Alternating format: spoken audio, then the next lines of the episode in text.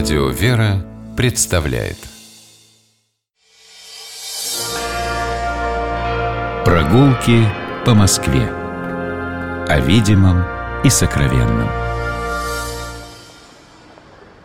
Здравствуйте, дорогие слушатели, меня зовут Алексей Пичугин, и мы отправляемся гулять по Москве.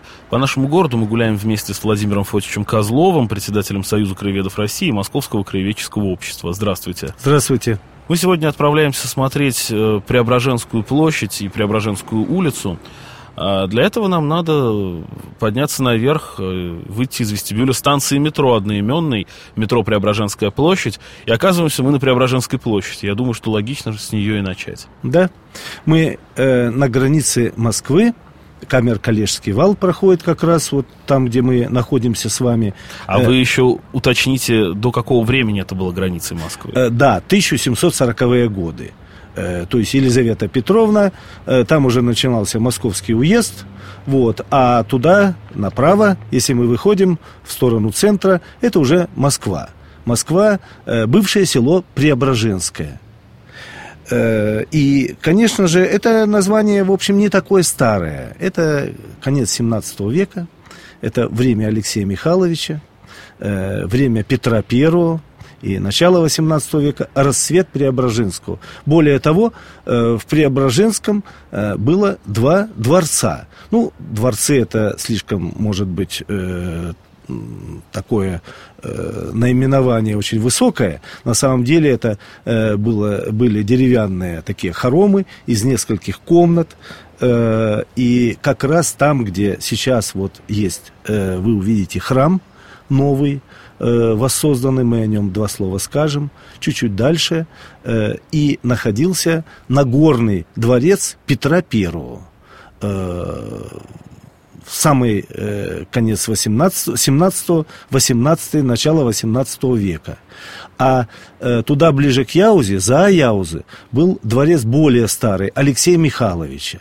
Поэтому Преображенка это у нас вообще такое дворцовое село, такое же, как Измайлово, такое же, как Коломенское. Но старины, в отличие от Измайлова, от Коломенского в Преображенском фактически не осталось. Фактически, мы сейчас будем, именно, именно что фактически будем говорить. Да, и э, обидно и то, что за последние два десятилетия Преображенская площадь очень изменилась. Мы потеряли почти все старые здания, к сожалению которые были на самой площади. Э, но если мы будем уже говорить о Преображенском, конечно, центром э, вот места, где э, были потешные значит, полки, потешные подразделения Петра Первого, а именно э, там он любил проводить с мамой, с Натальей Кирилловной Нарышкиной э, время с 1680-х годов, 870-х годов, э, то он, э, мы знаем, что устраивал потешные бои, и сегодня, собственно, мы рассматриваем Преображенское как э, родину, как колыбель Преображенского и Семеновского полков, которые в начале XVIII века были переведены уже в Петербург. Но приезжали в свои светелки, э, и там же был устроен, собственно, и храм э, храм, который сегодня мы видим снова в новых видим. формах, снова видим. А гуляли бы мы лет семь назад, то никакого храма бы на этом месте не увидели. Абсолютно. Интересная история с этим храмом. Это ведь единственный храм, взорванный э, при советской власти э, в действующем статусе. То есть взорвали действующий храм. Да.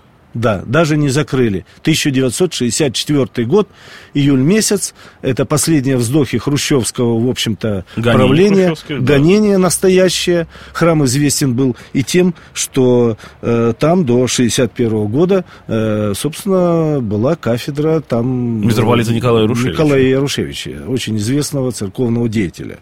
Да. А сам храм старый был построен еще, э, устроен еще э, в 1740-х годах когда перевезли из Семеновского сруб э, деревянный, установили на дворе Преображенского, собственно, полка э, на месте полотняной церкви, которая была. А в камне он уже был в 1760-780-е годы. Назывался он то Петра Павла, потому что Петр и Павел были покровители Петра Первого, небесные покровители, но чаще всего Спаса Преображения. И вот в наше время, совсем недавно уже началась работа с 2007 года, воссоздали этот храм в том виде, в котором есть он. Только подняли цоколь на несколько метров. На 4,2 метра, я прям точно да. помню эту отметку. А, интересно, что вот воссоздание этого храма Преображенского, оно, как мне кажется, очень хорошо показывает, что а, разрушенные храмы, да не только храмы, разрушенные памятники, если на их месте ничего нет, или как-то возможно компенсировать, их необходимо восстанавливать. Совершенно верно. Я в этом убедился да. в Дрездене, когда Дрезден, как известно, был разрушен союзной авиацией в 40-е годы, когда я увидел, как они по кирпичикам на протяжении 60 лет воссоздали огромную часть своего старого города. Причем там иногда на, на высоте э, пятого этажа видна старая кладка, которую там по каким-то расчетам сумели туда э, сумели туда поместить. Здесь тоже сохранили сохранившийся фундамент, там есть. Тоже. Говорят, что фундамент э, все-таки э, посчитали, что непригоден. Непригоден. А там сохранились подвалы, насколько да, я знаю, да, в этом храме. Да, да. Так что можно говорить о том, что он частично восстановлен, что-то от старого храма там есть. Ну и старый храм, если говорить уже 18 век, сегодня это головной храм сухопутных войск Российской Федерации, официально. Так что это военный храм продолжает традицию. Но, а если говорить вот дальше, идти, вы увидите с правой и с левой стороны улицы отходят. Э, с правой стороны, если мы идем от метро, Э, туда, к храму и дальше. Улица Потешная, улицы Бухвостовы. Э, Сергей Леонидович Бухвостов, известный это персонаж исторический, один из первых пушкарей вообще регулярной армии во времена Петра Первого. Или Бужениновская улицы, несколько. Сержант Преображенского полка. Вот. Так что, э, а чуть, чуть дальше мы храма пройдем, с левой стороны отходит от улицы Преображенской улица Электрозаводская. Это новое название, советское название по электрозаводу, а до революции она называлась улица Генеральная.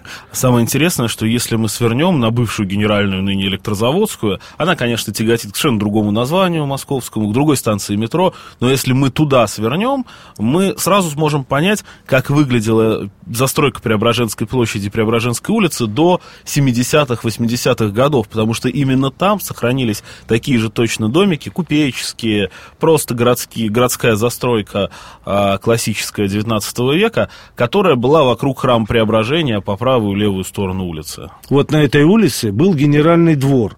Ну, генеральный двор, на самом деле, это вообще э, тайная канцелярия Преображенского приказа, э, мрачного достаточно заведения, э, которое э, было основано еще в конце 17 века, как съезжая изба, и здесь, в общем-то, творили расправу.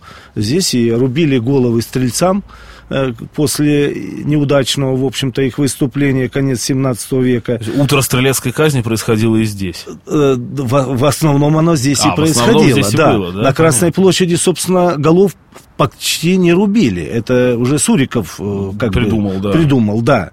Поэтому здесь, в общем-то, лилась кровь, э, но здесь была и слава Преображенского, Семеновского полка, конечно, здесь. Здесь находился дворец, но, к сожалению, повторяю, ничего от старины не осталось, кроме названия улиц. Еще есть хорошее название на другой стороне Преображенской, улица Девятая Рота.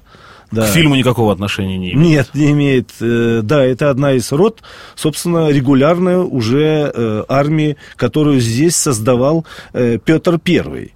И ближе к Яузе уже к северу, вот от этой улицы, с правой стороны, здесь были владения Гучковых, известных старообрядцев, их фабрика рядом была на Генеральной улице, а Преображенская площадь была плацем для учений, смотров, здесь, когда были юбилеи, э, приезжал, э, приезжал и царь Александр Третий здесь бывал, и в этом храме бывал в общем-то, это достаточно историческая э, улица. Она небольшая, всего лишь 400-500 метров, но, в общем-то, мало претерпели название улиц, но одно жалко, что была улица Котова, такая небольшая улица Котова за храмом. Он был старостой Преображенской церкви, много жертвовал на храм, на благоукрашение, вот, оказывал помощь Ольгинскому приюту, тоже там был, ничего от него не сохранилось.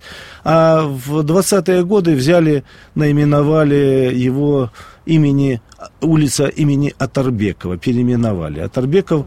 А сейчас она так и называется? Да. Потому что та улица, которая идет за храмом, да? Да. Она как числится как первая Бухвостова, но первая Бухвостова, я так понимаю, она упирается в, преобра... упирается в Преображенку таким Т-образным да, образом. Да. А, У Хвостовых три даже там улицы да, и да, переулок. Да. Угу. да. Ну, то есть, вот еще одно название, которое было историческим. Атарбеков, которое... дело в том, что Атарбеков армянин по национальности, э, но даже армяне от него, собственно, а отказались. тюркское имя такое фамилия. Ну. Атарбекян, да, немножко тюркская.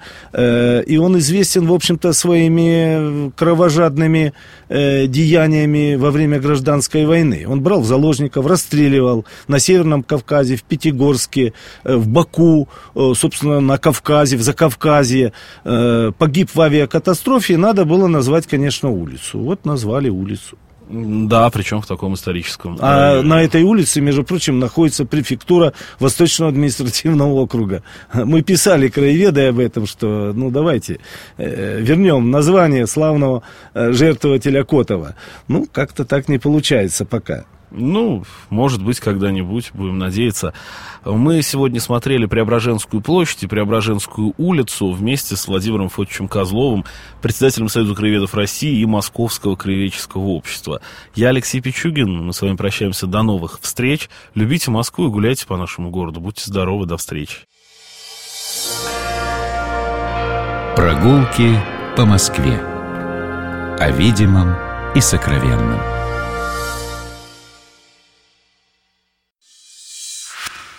Программа «Прогулки по Москве» произведена при поддержке Комитета общественных связей правительства Москвы.